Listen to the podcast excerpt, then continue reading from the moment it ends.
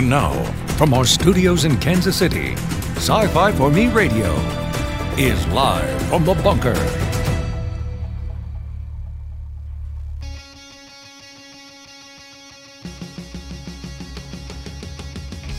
Here we go, ladies and gentlemen. Right now, it looks like maybe the gremlins are going to cooperate. We are live from the bunker. Welcome, everyone. My name is Jason Hunt. I am the editor here at sci fi for me.com. And we're glad you're with us. We are broadcasting live to uh, YouTube, Odysee, and Facebook, at least for now. we also, this show and the H2O podcast, both available in podcast form on a number of different platforms. So if you prefer to listen while you do other things like uh, walk on the treadmill or vacuum the living room or whatnot, you can do that too busy, busy, busy, busy, busy week, and uh, th- this is this is one of those things where the news cycle comes in, and it's good to have the people who actually know what they're talking about talking about it because you know I I can only go so far. So we bring in the experts, people who know more than I do, and we'll bring them in here. Writer producer Kamran Pasha, senior media analyst for ComScore Paul Dergarabedian and PR expert, president of Herald PR, Judah Engelmayer. All three have been guests before. Glad to have you all back. Welcome, gentlemen. Great to be here. Thank you. And, and, and happy New Year to your to your to you and to, and to your to your uh, audience. And to you, and and hopefully everybody had a good holiday. I think everybody's still relatively healthy. We're all we all still have all our fingers and toes, and nobody shot their eye out with a Ryder BB gun, Red Ryder BB gun, huh? That's right. All right. Survive. So the big news of the week, uh, we have uh, this uh, headline from Deadline. Oh, I haven't finished. I haven't finished setting up all of my pictures yet. But this headline from Deadline: Disney CEO Bob Chapek lays out 2022 priorities in New Year's note to employees.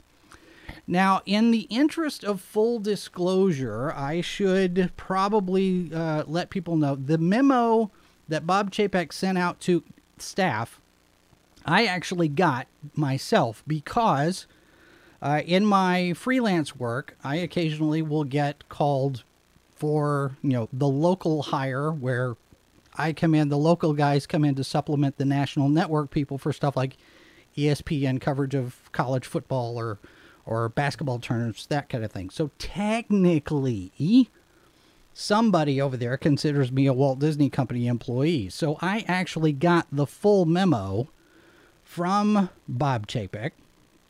And a lot of people are focused on these three pillars of his new corporate strategy. And I know we're going to talk about that in, in greater detail. But the the actual whole of the letter, uh, I put it over here in a in a Word document so I can increase the font size and see it better. But it's, you know, the beginning of this is Cameron, you've used the word pablum uh, on occasion with all of this stuff, but the beginning of this letter, he talks about getting through the pandemic. We're going to come out stronger than ever. You know, we're we're still telling all of these stories. Grateful for what Bob Iger has done because Bob Iger is now gone and you know he brings in the the company's 100th anniversary and we're going to do a new 100 years so he's basically setting the table for what's coming next and what's coming next is what has everybody a buzz is these mm-hmm. these three things these three uh, how, how, would you? I mean, pillars I mean, is such an amazing word to use. It pillars, is. Like I, I said, pillars is an archetypal uh, you know, it's an image. Uh, and you know, I, look, I'm a Muslim. We have five pillars of Islam, which are the center of the religion, right? And use of pillars as an as an archetypal image goes back to the Greeks and the Romans. Obviously, we invented Corinthian pillars and all these things. You know, the idea of pillars is this isn't just principles he's laying out. Yeah. You know, these aren't just philosophies that are important to us. These are the things that are holding the house up and the roof up. And if one of these pillars goes down, the whole thing crashes down. It's a very specific choice of words for him to use here is is this as as much as the the trades are looking at this is this letter though one of the things because Judah, you and I were talking about it at, at right at the at the uh, right before the show started. Your t- your takeaway from this is not that not that this is very much earth shattering the way everybody else seems to be reacting to it. You didn't see very much here that's that's a hard hitting. This is a change of the paradigm type of thing. Well, or do I have that very, wrong? It's, it's very weak in information. It's you know the three pillars that he mentions, but two of the pillars are virtually the same. One is storytelling. One is how we tell the story, um, but it's still storytelling in a sense. And the third is the focus on on on, on their on their key audience. So I mean, how's that different than when a company starts? The company has to first have a story and tell a story right, no matter what it's selling, and they have to focus on their key stakeholders. So he's just saying we're going to continue doing that. We're just going to do it better, and we're going to. And then he, you know, he, from my perspective, he this this this letter could have been a lot shorter, but he used a lot of industry buzz terms, a lot of Disney magic and creativity in here, and and uh, and then he focused on you know on the words that people like me like to use. You know, franchise ecosystem. What the hell does that even mean? You know, it's just just saying you know what what what our company's about. It's, it used to be just an about page on a, on a, on a website. Now it's the franchise ecosystem. Um, which essentially means the same thing. It's, it's it's it's a lot of it's a lot of extra words to make it sound more exciting, to make it more interesting. And yeah, he's laying out the foundation that they're going to focus on telling greater stories and using the metaverse to tell those stories better and differently. But I don't think he said anything specific. There's nothing in here that I think. I, I, I would actually have a different perspective if I may, Judah. So I'm going to give a perspective on this, on why I think this is actually a monumental memo. Uh, you know, I worked at Disney. I got fired from Disney when I was in Tron, so I've, I've seen the internal politics of Disney. Uh, I used to be the head of Tron uh, uh, Uprising, which you all can watch on Disney Plus now, and at least the first half that I wrote. But the specifics that I found in there that I had not seen before, there are two things that shook me up. One is in the third pillar when he's talking about the audience. Yes, you're right. That's why I mentioned Pablum. It's standard Pablum to say we need to support our consumer and our audience. Standard standard stuff. What's interesting is then he adds the thing not work against them. I've never seen that phrase before because it's generally understood that you're not going to work against the audience unless you have a company in which there are people who are being motivated by agendas that are separate from the audience. And that's been the critique that the fan base has had since you know, since we've seen the, the Last Jedi and you know, five or six years of the kind of stuff that, that Disney has produced, which has not necessarily been what the audience wanted, and but they seems to be serving ideological purposes of some people inside the system. To actually make a statement we're n- going to not work against the audience uh, means that he's telling people stop doing that, which has been the major complaint of the fandom. I would suggest that that section of that memo was meant for the audience to hear, for the angry people on YouTube that have been grumbling and creating problems for him on PR levels that you know you don't care about what the audience says. He's silencing, or at least telling people from now on, we are actually not going to work against him. So if you think you, it's more important to have X Y Z representation than st- than what the audience wants. Guess what? The audience w- wants is going to trump that. So that's the first thing. And the second thing that I'd love for the panel to talk about that I have never seen before in Hollywood, and I understand, uh, you know, it's it's in other industries is is is not uncommon, but I've never seen this in it. Is in that first section he talks about creativity, where he says he's going to essentially have a monthly meeting of uh, uh, of all the studio heads together to discuss their story plans. I haven't seen that. That's basically you, you know Kathleen Kennedy, Kevin Feige, the head the head of all these different studios coming in and sitting there with Alan Bergman and with with him saying, "All right, what's your plan? What's your story? Right? What what are you doing with Marvel?" And I think that in that moment, you're not just pitching; you're pitching the boss, which is the problem. Okay, normally studio CEOs aren't coming in monthly, telling me what your story is. Right. The second thing is you're now actually pitching your ideas to your rivals inside the company. So Cameron, I, I I would tell you that you're right on on on some of that, but I don't know if he's saying that he's going to be sitting on those meetings every day. He said he's create he's establishing the new monthly meetings. He didn't say he's necessarily sitting in on them. He might sit on some of them, but I don't know how. I don't you know you know the, the Hollywood industry a bit better. I think Cameron is he frozen? Oh, looks like he is. Yeah. Um, so I, I, I, from my perspective, I think that most publicly traded companies do have their senior department heads come together on a monthly basis and talk about what they're doing and how they're going to, you know, innovate and how they're going to produce for the next next couple of months. Uh, I think that's standard material. I don't in Hollywood if it's not standard material, tell me. I I, I I've worked with Hollywood types before, and I think that they do have planning meetings all the time. Um, but you know, you know, Judah, I, I actually agree with both of you. I think it's monumental and not monumental at the same time. I think we're really just being we're privy now to these internal to this internal memo for things that probably are going on anyway. I mean, of course they're having meetings, of course focus on the audience, of course, you know, don't work against the audience and all those great things. But I think obviously uh, without the pandemic, I don't know that we'd be seeing this right now. Right. You know, I think this is all the result of the acceleration of all kinds of different business models that came into play once the pandemic hit. And of course, Disney very famously uh, started putting much of their content, uh, Black Widow, of course, on streaming and in the movie theater at the same time, Jungle Cruise as well. And then there was a shift where Chapek said, we're going to really devote these movies to the movie theater. But I think uh, I'm paraphrasing here, but he reserved the right to change his mind at any time, which is great. When you're a CEO of a major corporation, you have that ability, right? Right.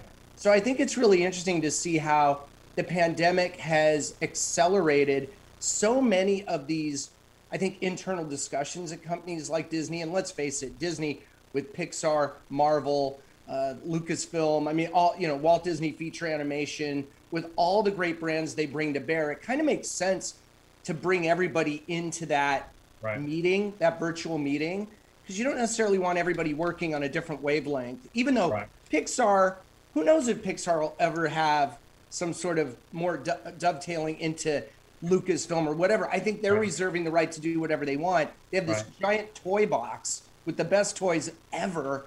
And Chapek is saying, we have to be consumer focused. We have to be focused on our filmmakers and the creatives. And I think that's really smart. I'd love to have Cameron back because I really want to get his his right. take. And and it's just really interesting. But I, I kind of see both things. It's monumental, but in a way it's not because I think these are things that most companies are doing or should be doing, just not necessarily publicly out there in a memo uh, in the press.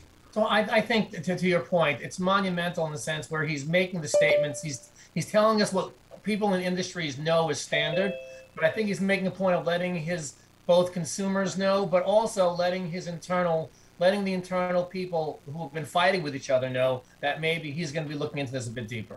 Yeah, and Cameron, um, I was just agreeing with with both you and Judah in terms of it being monumental, but also in a way to me not, because some of it sounds like standard operating procedure that you'd want to bring all the different elements of your company together, have a like a, a unified vision for the future of the company, and also with an eye towards what does the consumer want. We don't want to work against the audience. We want to give deliver what they want so that's that's what I was saying oh, uh, yeah. just a minute. Well, it, it's my and I apologize. My, my computer's been freezing up. Oh no worries. We missed you. we but but you know look these are all important points. I would only suggest that the reason that it's monumental is that Disney has been mismanaged for several years. Right. You know, the very fact that you've been making large scale blockbusters that the audience doesn't want and keep cranking more of them out, right? Spending more and more money on things that the audience keeps giving feedback. This is not the kind of Star Wars we want. This isn't the direction we want MCU. Yeah. And you keep doing it means there's an internal communication problem. And by the way, there's a there's a great way to find out what the audience wants. It's called Twitter. I mean, basically, through well, I would suggest that that's not a great thing. I would say the Twitter is filled with a mob. well, I, you know what though? There there are some gems in there, right? I mean, so you're going to get a lot of mob mentality. You're going to get a lot of stuff that you should just dismiss out of hand. But you know, uh, studios used to pay a lot for market research and all that. Well, you get it for free on Twitter now. Sometimes you get what you pay for. But I think there there are some good gems there to be gleaned from what the audience is saying. Again, not mob rule. It shouldn't just be based on that. But there are some uh, there are ways to get that kind of information. Well, but, but then but then the, the, the, then we do the comparison, which has not been done. Which is the Twitter mob said, you know, tw- Twitter mob said, uh, and not necessarily we're talking about Disney, we're talking about other companies. But Twitter right. mob said that uh, Birds of Prey was going to be a massive hit because it was a female, just without that. The only thing being, it's got a female-oriented story, and people didn't buy the tickets. And yep. you see all these Twitter mobs saying, you know, with 100,000 likes of people saying, I'm going to go, we're going to go support this movie. And they didn't do it. So at the end of the day, the, the final thing is what is actually happening with the tickets and the viewership, which has not been happening for Disney. And the only thing I, will add to this structural thing about why it's important for Disney right now, whether Chapek's into those meetings or not, you have these people you know, there's a lot of bad ideas in Disney right now that we've seen. You know, in Star Wars, we had this this flying rock, right? That's not a good character. This geode character that, that's in the High Republic, it's not a good character. Have a rock as a Star Wars character, right? And if you pitch that, if you're Kathleen Kennedy, you pitch that with your rival studio heads who are trying to get your money and resources from inside the company, and you say, well, we're planning to do a show, a a series of comics and stories about this ship called the Ship which is navigated by uh, essentially a sentient rock. And you watch you watch your rival snicker and say, I don't know if that's to work, right? You know, that's embarrassing, humiliating. You got to bring your A game if you're sitting in meetings like that. And the problem is they haven't been having these, so nobody's doing an A game. They're having internal uh, from they're having internal echo chambers you know, within Marvel, within Lucasfilm, within Pixar, and they're not, and under Iger, that no one was challenging each other. This well, is this is good then, right? I mean, it's great that they're doing good. this. You know? I agree. Get it's together, talk it out. You know, it could be us right now if we ran a studio and we would all, with Jason kind of leading the charge, we would all get together and discuss.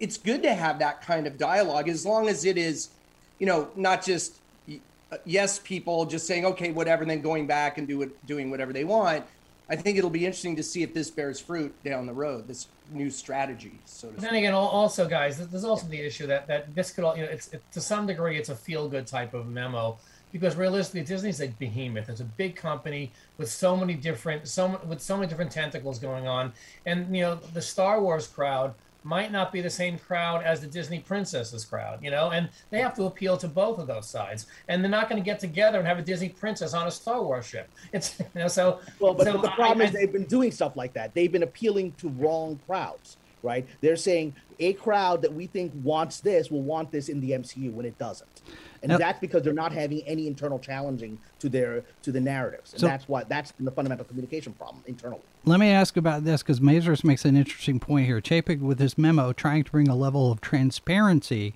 that Iger probably wouldn't have done. I, I, from the from the PR standpoint, from the internal Hollywood Disney politics standpoint, how how much would this possibly be factored into some of this, where Chapek is sitting there, and, and Cameron, you've pointed out the fact that now we know his contract is up in a, a little over a year. Mm-hmm. He's got a limited time to do this. Mm-hmm. It's you know it's slash and burn time. He's bringing in other people who don't have uh, uh, Hollywood entertainment chops necessarily. You've got you know Horacio Gutierrez who's coming from Spotify, uh, and it it seems like this memo given that it was put out there for all of the trades to see how much of this is for public consumption and how much of this is for the people on the outside looking in? Because the the target the target market for those kind of discussions is different. Because a fan takeaway is going to be different than your internal uh, your internal C-suite takeaway? I, I would think he was it was filled with with uh, first of all very vague points as to what he's actually going to do. Um, but I think that I think what he's trying to do is put in little code words that appeal to you know that that let internals know he's going to be he's going to be weighing, weighing in on it, and he's also trying to let the audiences know that he understands some of their grief and wants to want and want and wants to focus on that too. Um, Absolutely, um, and the shareholders as well. Right. yeah. Well, the shareholders, I think, are as much as he doesn't say it, they're probably the most important audience for them. I mean, and, and there, there is a reference to other stakeholders. He says very early right. on, we have other stakeholders. You know, I fully agree with you, gentlemen. I, I think this is a mixed audience for this memo. I think it is internal. I think he is laying down certain laws of look this is what i want to do now that i don't have Iger breathing down my neck and i do want to impact this culture because i do think that disney culture has been damaged. I mean it was damaged when i was there uh, 10 years ago but it's been damaged in new ways. You know one of the things that i wrote about on my patreon recently is i have friends of mine who are writers who are telling me what's happening on some of the marvel shows that didn't happen when i was there at disney which is, is you know that what's apparently happening on the marvel mcu tv shows like hawkeye and loki is that it's not just a group of writers coming in and then pitching the executives. Uh, Kevin Kevin uh, Feige has essentially a commissar, an executive in the room, essentially serving as Uber showrunner. On top of that, the ostensible reason being that want to make sure that the writers don't do something that's conflicting with a secret plan they've got for for Black Panther and other stuff. This is a big franchise, right? But the practical result that my friends were telling me, because several of their friends had resigned from MCU shows, saying that the end result was you had somebody sitting there who wasn't a writer saying, "You can't do that. I don't really like where you're going with that representation." So you're having censorship uh, within the room from an executive who's not trained to be a writer, and that's causing real tensions. That wasn't how Disney was run in television when I was there 10 years ago on Tron Uprising.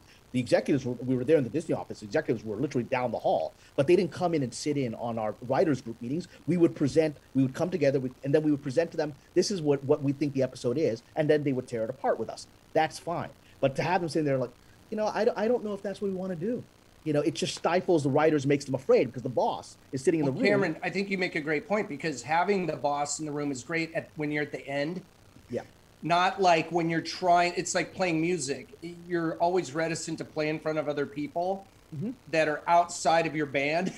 like you'll, you know, with you have to be around people you trust. You can be ultimately creative.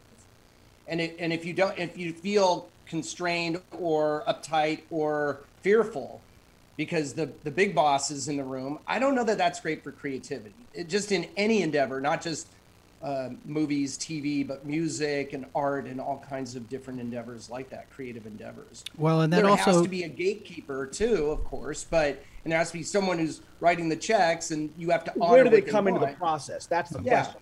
but that You also forget, go go ahead, There's a new aspect of, of, of oversight too today, which is not the writer or the creative, but people who are the the, the social watchers who are trying to see what's socially acceptable today. Yes. And and you know, you, you know, you, you don't know what's necessarily going to jive. You know, you, you put on you, you put on a show and, and you, you write a script and you have characters and you're doing it because you feel it and you believe it and you think it's a great story. Then you have some guy who's not that or some woman who's not that or and they're saying, well, that's not going to fly today. You're going to get canceled. You're going to get this. You're insulting this person, that person, that group, or this group, and that can that can completely destroy. And every every studio is doing that too. They're you know, they're they're, they're getting involved in the right. They're getting right right up right up in the craw of the writers because they, they, they don't have the artistic experience, but they think they they know they have the pulse of what today's people. Well, Judah, art by about. art by committee is never great. I mean, no, it's, it's it, it's a, it's a huge fail. It's a huge fail. You know that. I mean, look at the movies from the '70s that probably would have never been made if if you tried to pitch those today.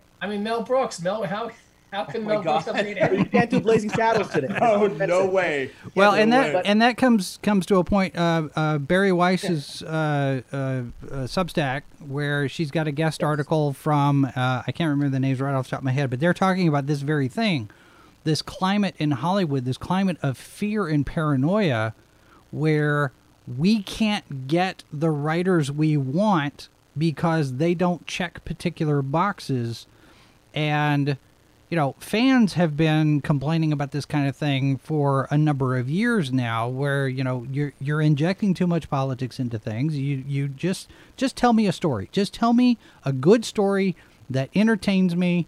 And I don't care I don't care the the the gender or ethnicity or anything of anybody that's putting this thing together. Just tell me a good story. And Jason, we talked about this the last time I was on with you that Yeah. If it's organic and authentic, it's probably going to be good. And by organic and authentic, I mean you're not thinking about who you're going to upset or what will the boss think or whatever. I mean that can happen down the road. Just let me create. yeah And then and look, you know, they'll fix it in editing, they always say, but I mean, you got to hope that creatives are allowed to be creative and let the audience decide if they don't like something, they don't have to watch it. They can turn it off or tell their friends not to watch it. But to have that stifling thing where it, it even is like if your boss is watching, even if your boss is just one person, but your boss could be the group or it could be the world. So that becomes very, I think, intimidating as a creative. Yeah. today. I mean, you saw you see it with the Golden Globes. Everyone's upset again because they don't have enough representation of this group, that group, this gender, that gender, and now people don't like the Golden Globes. But the Golden Globes came out with you know, and they, they awarded whatever whatever whoever they thought needed to be awarded, and it wasn't acceptable to media who called them out saying you're still not representative of the world.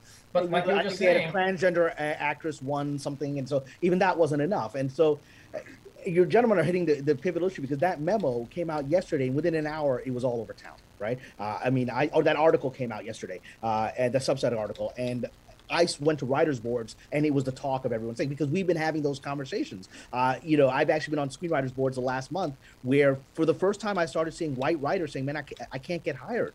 And I can't pay my bills, and people are, and my agent telling me it's because you're a white male. I mean, it's as blunt as that, right? And but it doesn't help. I'm a minority. I'm a brown Pakistani Muslim guy. It doesn't help me either because as other showrunners on that board were saying, look, because I, I submit a script and it's got a black lead, the, the execs are telling me, you're a white man. You can't write a black lead. It's like, all right, I guess I'll make it a white lead. And so the minority character is gone, right? Yeah, right. because if you're telling me I can't write black people, I can't write a Muslim guy, well, I'm not going to write him then. So now Right. guess what? The whole show's a bunch of white people. Is that what you wanted? Well, I mean, now, and so I, I, I I'm think that helping nobody. I think ju- just like I'm going to say something very polit- in, in, in political right now. Just like coronavirus, no one knows how to handle it. Nobody knows how to handle this this this this new era of social acceptance and and and and and equity and equality. Because everyone, you know, you can't have everything from everybody all the time. You can't, you know. I don't know if anyone watches South Park ever, but they had a new pro for the post-pandemic episode, um, which was a you know a spoof on it. And, you, and only cartoon characters can get away with saying the things that that uh, that these guys say. And they have one of the one one one of the one of the regulars on South Park is now older, 20 years old, and he's a comedian. And every one of his jokes is, "What's the difference between a lesbian a lesbian gay per, gay woman and a and a rabbi? Nothing. They're all great people." And everyone laughs. That's that's the new joke now. You can't say anything bad about But, anybody. and it's, it's, it's a for it's forced laughter because that's not actually a funny joke. So it's yeah, a forced no, no, laughter. it's, it's, Yeah. yeah. it's for Yeah. right. right. It's it's that moment. If you remember, all remember the br- brilliant, brilliant uh, you know, miniseries V when we were kids in the eighties, Yes. right? Uh, and so there's that moment when they're uh, they've got the uh, the aliens giving you know doing a, a national you know press conference and everyone applauses and you pan down and they all have laser guns pointed at the audience. Right, the right. sign says applause. Right. That's where we are. Yeah. Well, That- you know, I that's what, think that's what exactly. That, but but that's we're, we're in this era now where it's you know it, it we we know it's like people we know it's a joke we know it's laughable, but the the executives don't want to cross any lines and piss anybody off, so they don't know what to do. And think about it too. We're kind of in the early stages of this. I think there will become hopefully a time where there'll be an equilibrium where everyone will kind of figure out how to make this work without it being stifling to the creative process. I mean, if you try to be all things to everyone in every piece of content, you're going to get, you know, just plain, just plain stuff. Nothing really nuanced or innovative or creative. So you don't want to stifle that creativity. But I think there are things that have needed to be done, and obviously there's there's a desire for that by the audience. But again, make it organic and real, and come from a good place. Let the creatives do their job. And you know, censorship is never a good thing in any form. I, I feel you know in the creative world, and uh, so I think we're just going to learn over time. Things are going to be different in five years than they are right now. We'll be having a different discussion, and we're all kind of on a learning curve, all of us. Well, Uh, so it's very would- interesting how that's filtering into companies, into create. And, and remember, no matter what you're creating, if you're a creative, the outside world is informing what you do. So if there's a big cataclysmic event, if there is a, a great event, if there's something wonderful that happens, it's going to seep into the culture. It's going to seep into all those creatives who are writing. So all this is going to manifest. It may take some time, and and and manifests itself in different types of creative works with different points of view. To me, that's a good thing over the long haul. Uh, but we'll see. You know, we're in we're living in this right now. Well, and, and I would add to that that I think that this is this is a moment. I'm going to be political here myself, but this is a moment sort of like the Salem witch trials. We're in a moment that's of, of, of a of a cultural moment that is not sustainable. Where you know, or, or such as the, or the Red Scare in the in the 50s and the 60s. It's just not sustainable. We're at a moment where a generation thinks that a way of approaching the world is how it's going to be forever, and it's just it's a lot of these young kids. Having been a young kid in college myself once, were coming out and thinking that you know the discussions they had in philosophy class is how the world works. And then they get in there and, and then you know they get fired and from their first job and they learn how the world works. And that's part of the conversation in that article that came out on bari weiss's substack which is that you're now hiring all these people to serve various what you think are social needs and they're not performing because they're not there. And, and this is exactly what malcolm x warned about. Malcolm x was very much against any kind of quota based hiring system uh, because he said that this will lead to uh, people hiring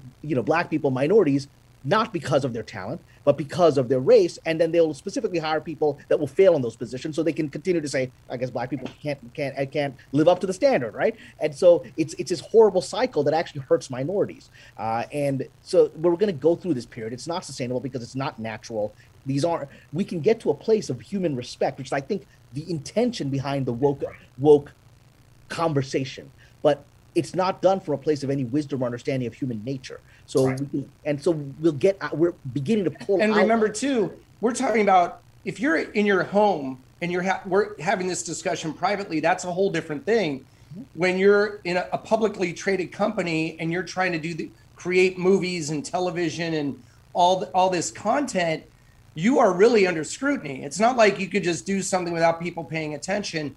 So the big companies are also under scrutiny as to what they're doing, but at least they're aware of it. It's just a, how does that play out in the real world, and how does that manifest itself in the content? What does those creative works look like moving forward? Right. right, and let's and let's put a pin right there because I want to come back to that and and focus a little bit more on these monthly creative meetings because I think I think there's something there the the potential for really good things to come out and the potential for things to go sideways really quickly there. So we'll pick that up uh, right after this. We are talking with Judah Engelmayer, Paul De, De and Kamran Pasha, and we'll be back right after this. Stay tuned.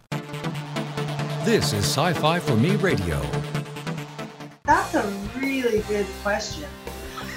Yeah, that's a great question. That's a good question. That's a good question. But that's a really good question. That's a great question. When you need to know, count on Sci Fi for Me to be there asking all of the questions. That's been a question I've been asking myself quite a lot. That's a tough question. This is a rough question. That is a that that is a deep question. Bringing you news and opinion from all over the web. Sci-Fi for Me, delivering the multiverse since 2009. Foreign Bodies, Saturday at 1 p.m. Eastern, only on Sci Fi for Me TV.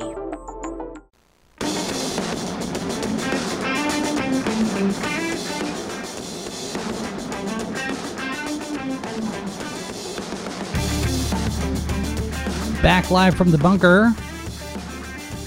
At least, at least we got through half before we started getting uh, getting internet issues. Uh, it, it's holding. It's holding. We'll see.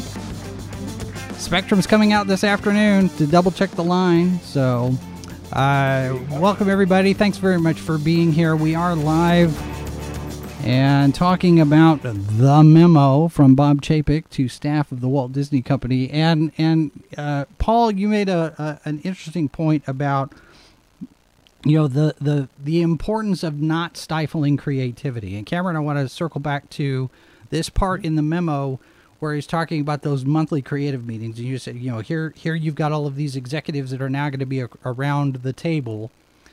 And there was a there was a rumor, there was a story at one point where one of these meetings, uh, Kevin Feige said some things about his plans for Phase Four, and you know they're talking specifically about uh, Ironheart and and the rumor is the the report is that that uh, Chapek looked at Feige and says, "Why are you why are you going to use Ironheart as a focus because her books aren't selling?" Like like Chapek is looking at all of the the nuts and bolts and the numbers of things. And like you say, you got this environment here. Now you've got the room where you've got all of these executives who are actually looking at each other and reacting and bouncing off of each other.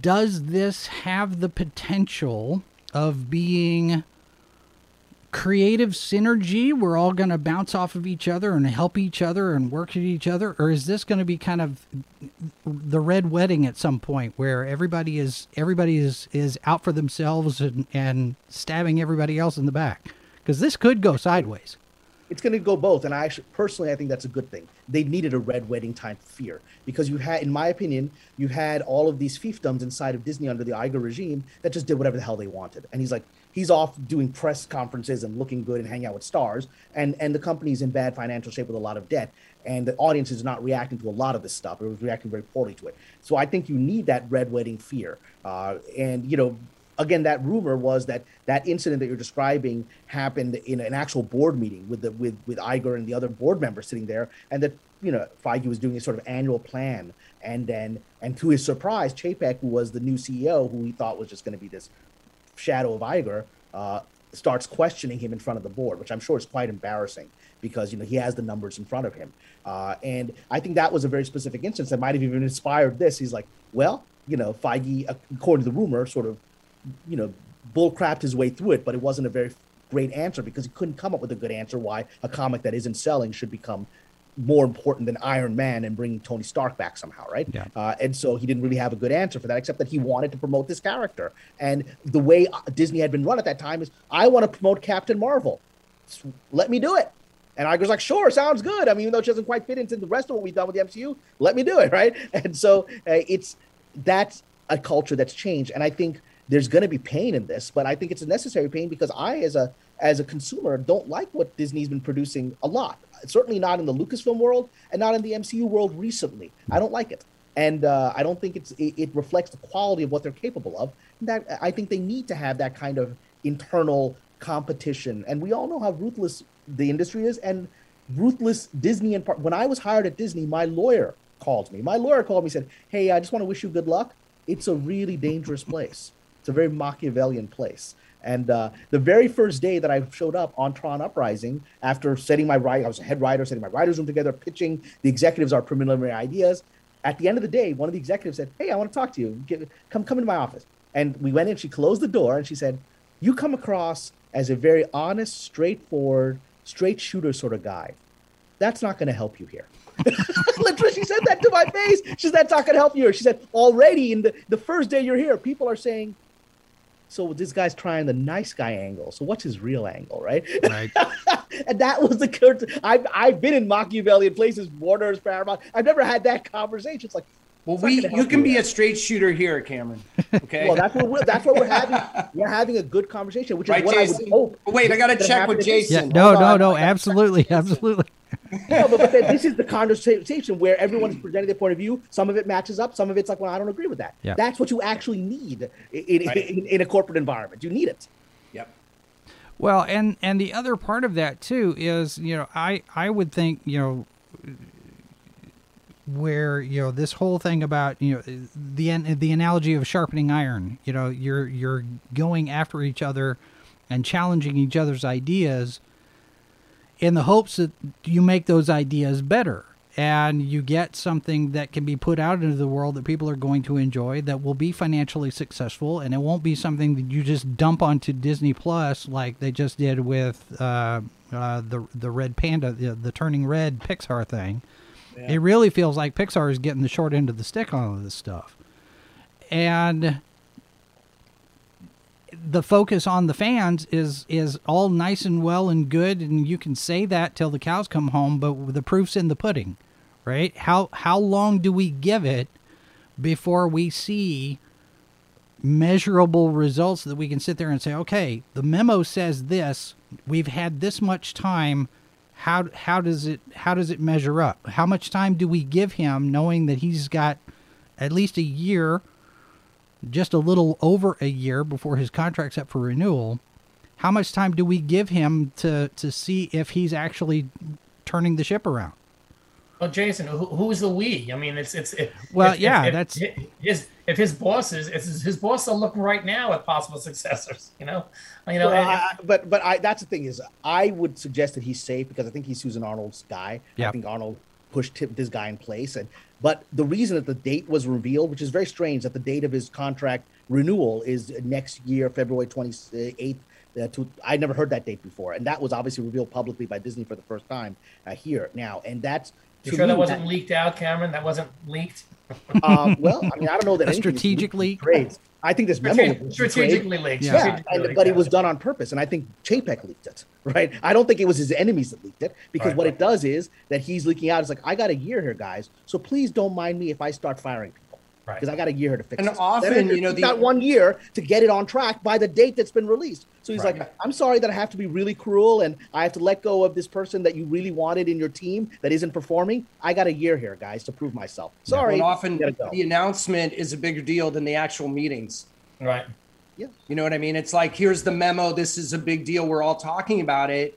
Six months from now, are we going to be talking about it? I, I, I don't know. Will we be privy to what's going on in those meetings? Who knows? Will we Probably, see? The, probably not. yeah, and we'll, but we may see like it, how long is the lag between those meetings and when we see it reflected in the content or the movies or you know whatever piece of content will come out and where will we see those results? So Well- that'll be interesting to keep an eye on. Well, and you look at uh, Ms. Marvel, for example, which you know has been in the can and has had a release date, and now is going back for what we're hearing are extensive reshoots. And anytime we hear, you know, reshoots, okay, they're you know they're throwing some cameos in, they're doing a couple of scenes to kind of beef up story or whatever. But when we hear extensive reshoots, and I'm hearing as much of a third, I don't know how many days they're going out and how many weeks they're going to be shooting. But the impression that I get, and from other people who have been discussing this, they're talking about major changes to that series. And the timing of it has me wondering if this is part of Chapek looking at things and going, this doesn't work, fix it. You know, here's the Hawkeye numbers, here are the Loki numbers, here's the, you know, here's what Black Widow did on Disney Plus.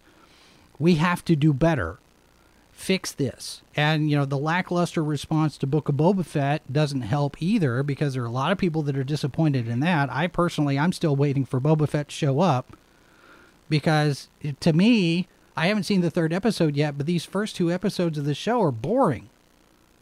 And there are a lot of people that are feeling that way. And, and somebody's going to be feeling the heat from that. So when you, you you're waiting till the fourth or fifth episode for it to get exciting? well, that's what happened on Hawkeye, right? Yeah. I mean, I, I'm a huge fan of Hailee Steinfeld, so I I had resubscribed to Disney Plus. I left after the Miss Carano thing. I thought it was very disgraceful how it was handled, and I left. And uh, and but I came back. I wanted to check out Hawkeye, and I was like, what is this? How do you have Jeremy Renner and Hailee Steinfeld, who I think is going to win an Oscar someday? What is this garbage, right? What is this crap, right? And, and then it finally gets better, like in the final two episodes, and like, and I stuck around. But I was, what, what am I watching here? But yes, Because you're loyal, that's why. And they're counting think on about some it, of that as too. well. the, the it's both a, a blessing and a curse to have all these outlets, right? You have Disney Plus, the movie theaters around the world. You have all these different avenues. You have to feed that monster. You have to have content.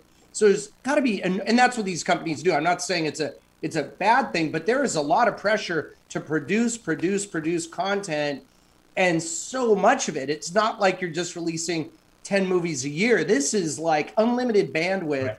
like we've never seen before, and you have to feed that. Uh, it- it's a beast, and you have to feed the beast with all this content. So it's not all going to be a 10 out of 10. Yeah. You hope for that, but man, on the on the creative side, and again, I'm not on that side. I'm not that creative, but uh, I think it's got to be just daunting and a lot of pressure. And then you're going to be in a meeting with your boss every month, you know, literally uh, telling you what's right, what's not, what they want. So wow, that's a and you know everyone's compensated for all their work, but it still has to be an incredible challenge versus even 10 years ago, and of course certainly 50 years ago when things were much different.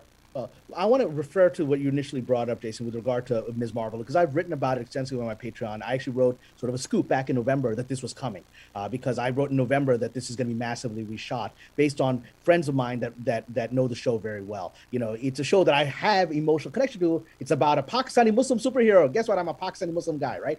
And I want that thing to succeed. Yeah. Uh, and the word I've gotten from my friends who work on the show is that it's a complete disaster. It's been a disaster for a year because they, going back to the memo from, uh, or the article from Substack, you know, from Bari Weiss, it's because they didn't care enough to actually care about the story. It's just we got to get a bunch of Pakistani people involved. So some of the episodes are being directed by Pakistani documentary filmmakers who've never made a single episode of television or drama ever. And so I have friends of mine who are award winning documentary filmmakers. It's a very different craft to go into dramatic storytelling. Yes. But because of identity issues, they're like, well, we got to have, you know, we got to make sure the right faces are behind the camera, it's right in front of the camera. They're putting in all kinds of people for that political, you know, clout that are not achieving what they wanted. And so the end result was this thing's been in the can. For, my friends worked on the show. This thing's on can since like February of last year. It's been in the can, and they couldn't release it. They're like, this thing is garbage, because they didn't ha- they didn't know what they were because they were so busy touting in the news that we've got Muslims involved and Pakistanis involved. They didn't bother to do a story. They didn't care about that at all. No. And uh, and so now they've got this desperate crisis here where they've got this thing they've poured a lot of money into that people are waiting for. They got to fix it now. And had they approached it properly from the right from the beginning, they wouldn't have this problem. And I have a personal thing because when the show was initially announced a few years ago, my agents put me up for it because like it's a show about a Pakistani Muslim superhero. Here's our Pakistani Muslim client who's been working in television for 20 years. Why, why don't you consider him for the show? And the, and this was the feedback. It's like, oh, we we know Kamran. Thank you for the submission. They had no interest in even meeting me because they had already selected a young Pakistani woman, 28 years old, with no credits at all.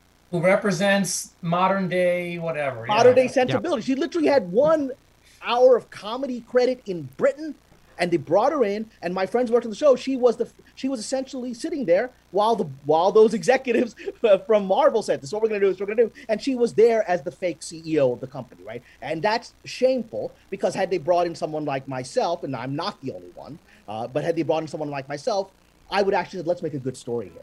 Said they brought in someone they could control who would be good for their pr how much money was spent on this nonsense and now they have to reshoot it? Yeah. but this is the problem from the beginning because they only cared about identity and PR purposes, which for me on this show is very hurtful.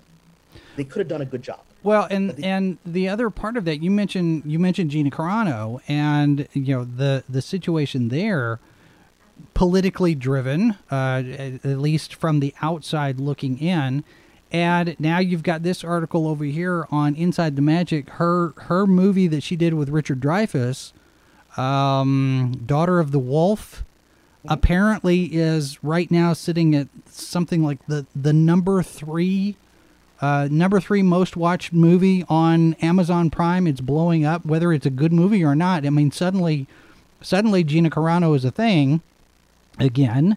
And how much? How much does Chapek and the creative teams look at something like this? We're going to give the fans what they want. They want Gina Carano to come back.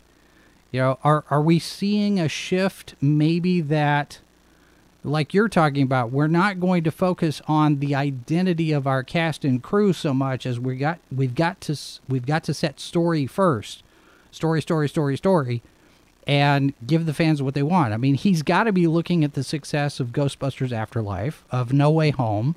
Um, I'm here. I'm I'm seeing uh, positive buzz about Scream being another one of those things that's kind of metatextual as far as the commentary on Hollywood and remakes and reboots and stuff. I've seen some mentions that it's doing kind of a similar thing to what Matrix 4 did.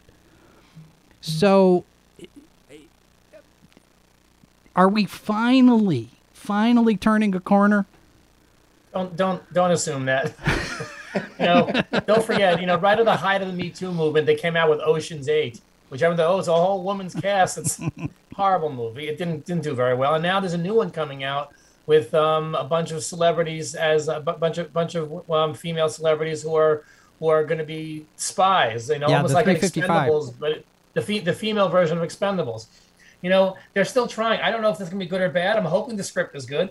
I'm hoping it's an engaging movie. And and the But thing is, if it's good, I don't care. You know Yeah, what I mean? yeah. Like if it's if it has an all if a movie has an all female cast, It's great. and It's good. It's good. Yeah. Then I'm all in. That's for and if, if you think about it, if if you're a, a moviegoer or a fan, ultimately you're going to sit down and emotionally connect or not Right. connect with that content or that Right. I hate to call it content. Jason and I talk about this, but with, with the with the movie or the TV show or the characters, and so you know whatever the motivation is, at the end of the day, I think quality wins, right? I Quality hope. will always win, and that's that's that's what the studios don't understand. They're trying to please everybody without, and and, and they give up on the quality because they think we have all the other factors in there. So let's just let's just throw it out there now. And that's what and that that's a it's a big concern that sometimes they're they're going to worry more about the social atmosphere and the element and whether or not it satisfies every si- if it's checks every single box off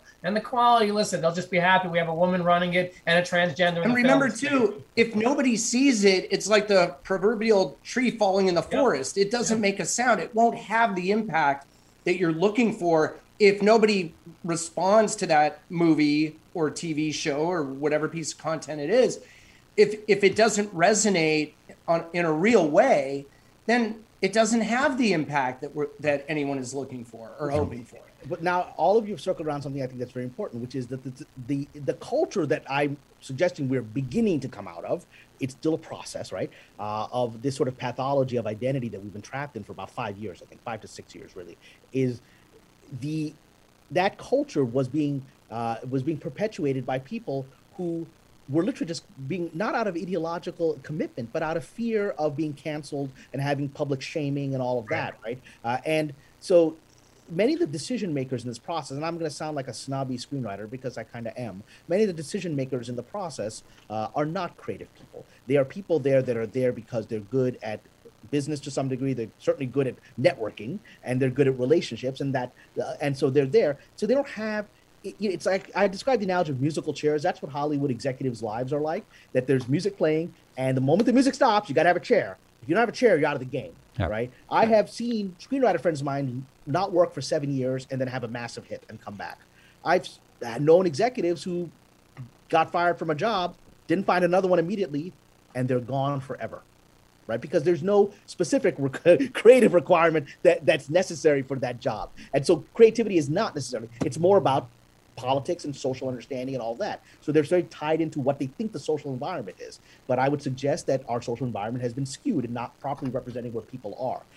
And so we are at this place where it's getting to such an economic problem that I think you're beginning to have the rumblings of the beast saying, I need to be fed, and you're feeding me Twinkies all the time. I need something that's real, that's going to satisfy me.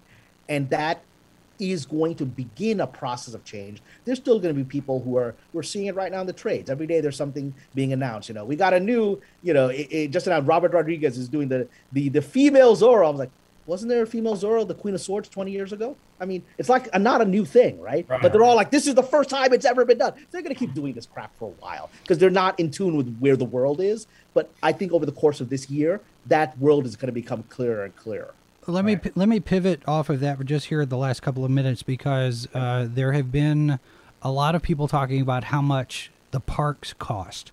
Uh, mm-hmm. One of the things that we've seen here in the last few weeks is a cancellation of about fifty percent with regard to Star Wars Galactic Star Cruiser. Uh, you know, I, who's going to spend four or five thousand dollars for two nights at this at this immersive Star Wars hotel? I mean, you have uh, you have people that are complaining. You know, a steak without any kind of sides cost me forty bucks or or or hundred and fifty or what. The the cost of going to the parks has risen way too high. How how much of this fan centric fans first? You know, yes, okay, the Hollywood stuff, the film and TV, we got to focus on story, but he's got this entire corporation now that if this is how you're going to be, what does that mean for the parks? Are are we going to be slashing prices and try to get people back in? I mean, we're pandemic. You have another hour, Jason, for that? I mean, more than an hour. Yeah, that's a whole, yeah. That's a whole show. That's a whole, That's a show. whole show. But you know, it's that you know, again, that goes back to okay, how do we what how long do we give it and, and eh, the general royal we? How long how long is it going to take before we see results that we can sit there and compare. Okay, this is where you said you were going to go. Now here it is, two months later, three months later. Where are we at? Well, I think, like Kamran was alluding to, the market ultimately will determine the audiences, the stakeholders will ultimately decide in the next few months whether they're tuning out or tuning in, whether they like it or don't like it. And you know, as much as we try to avoid that and say the market can't, we have to be socially acceptable, we have to be politically correct the market will determine whether we should be or not and what, and what needs and, and what needs to happen and ultimately that's you know all the politicians will have to yield they yield to the market too when they get elected you know so to speak yeah. so you know they, they, they have to start you know they'll, they'll, people will start paying attention when money's on the line when their careers are on the line and you say when when are we how, how long are we going to give i think if nobody tunes in you know, or if well, I, I think you're exactly right. And I think the $40 steak or whatever it was, if people stop ordering that, they're going to get the message, right? And and the problem that one thing I'll say with regard to the oh, with, steak with, sounds good right now. Sorry, I, I, I, love good steak, and uh, there's very good halal and kosher steak in Los Angeles. There's some, nice. uh, but uh, but no, it's uh the the bigger problem in some ways. It's the parks are a bigger problem than uh, the the movies are and the television shows because you can adjust that faster. You can go fix uh, Ms. Marvel over a month of reshoots, maybe. But parks is this massive investment of of money and time and effort. So the stuff we're seeing now is the fruition of four or five years ago planning, right? Mhm. And so now we've got to fix these parks. Let's say that this is not a hot air memo. This is a real. We're going to do something. And then I'm sure Chapek, having come from that world, knows that the economics of the parks aren't working, uh, and and the creative element of the parks aren't working. Uh, and so if you really if the memo is real, then he's got to start. But it's like, well, that means that might be six years from now that we see some really good park rides, right? It might be because it takes time to refurbish all this stuff and figure it out. Eh, The parks, and that's why I think people just focus on the parks are going to be unhappy for a while. Yeah. yeah. I'll Uh, tell you, my, my daughter took her kids, her my my uh, three and a half and a one and a half year old to the park, to the parks uh, last week. They and the entire day they got on three rides. If the kids weren't wearing masks, they, they Mickey wouldn't take a picture, and, this, and the princess wouldn't take pictures with them. I mean, I I, I, I think that's what they're, that's what they're going to, what they're going to remember when they get old and say, I'm not taking my kids. Yeah. Well, in, in the chat, what about says they'll get the message when they go to business people select an alternative. That that uh, brings Yeah. to mind here this post from Penguin Random House UK. More than 212 million print books were sold in 2021, the highest figure of the last decade. This this kind of thing here, and and I'm not going to spend too much time on it, but this shows that people are looking for those alternatives. I'm Right. stuck at home. I'm not going to go to the movie theater. I'm going to pick up a book. I'm going to start reading more, and and And I'm not buying need go? online books, you know? Yeah. I'm a big Exactly, believer in real in- books. Yes. And also, we talked about this. I'm a huge vinyl album guy, Yeah. and I have been for the last well, my whole life. But I bought more albums over the past year than ever because I'm at home. I, you know, I have my old school speakers and all. Anyway, not to belabor it, but it does show that analog media, if you will, has a lot of value right now. Yeah. Physical books, vinyl albums, even cassette tapes are kind of making a comeback. Maybe the eight track will come back. You know, Maybe. I've I've But- got but- a but- stereo in my garage that has an eight-track player in it, and I think it still works. I don't know. We'll see. but but that's also a reflection of something else on a more subtle level that reflects the fact that people are kind of not that excited about where the world is today Yeah. right and uh, that that reflects stories Well, i drive my agents crazy because they keep asking me to write contemporary spec scripts that they can sell and i keep giving them these historical pieces and i find something else like because the current world is not interesting to me. 2021 2022 is full of crazy people who are saying crazy things and not being normal human beings. And so i'd rather set something in the medieval era where people can be blunt and straightforward and stupid because that's what human beings are Yeah. right? I don't have to c- sugarcoat it right? Yeah. and that's why i'm writing historical pieces. And that's also going to reflect our storytelling. We're going to go back to older storytelling which is more archetypal storytelling which isn't about the problem with where we've been with this current young generation is they want human beings to get to perfection without a journey. They want us to be there right now. Yeah. Right? Life is about the journey. The storytelling is about the journey. And that's the problem we saw in Star Wars where Rey can do anything without any training. She can fly the Millennium Falcon without any training. She can do anything, she can fight with a lightsaber without any training. Because that generation wants it all right now. That's not life. Right. Life is learning through the mistakes, which on on like good things like Spider-Man, we see that the new Spider-Man movie. It's about journey for all these characters, and Right. then in the recent Ghostbusters, it's about journey, and Right. that's what storytelling is. And we'll get back to it. And let's just say there have been some great movies that have come out over the past few mm-hmm. months. Mm-hmm. Really, and Spider Man is a great example because it's extraordinarily popular, but it's really good. Yeah, And you know, and people are not going to go see it five times and spend their hard-earned money if they didn't actually love it, right? Right. So that's where the rubber meets the road. That's where you find out what people actually like. And if the Scream mo- movie does well this weekend, shows that horror movies people love seeing those in a movie theater. Right. well, and and the where we are with social progress with the new Scream trailer, and I'm gonna go see it. I love Scream as a franchise. Is now all the brown people get killed because the entire cast is people of color except for the original, right? So like now all the brown people are gonna get killed. That's Oh so we're all equalized now. It's equity.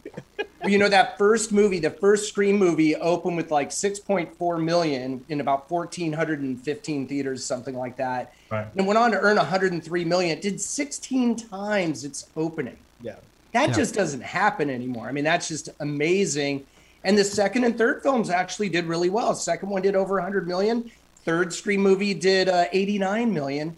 but then the next one didn't do as well. It did like half that, but we'll see how this one does.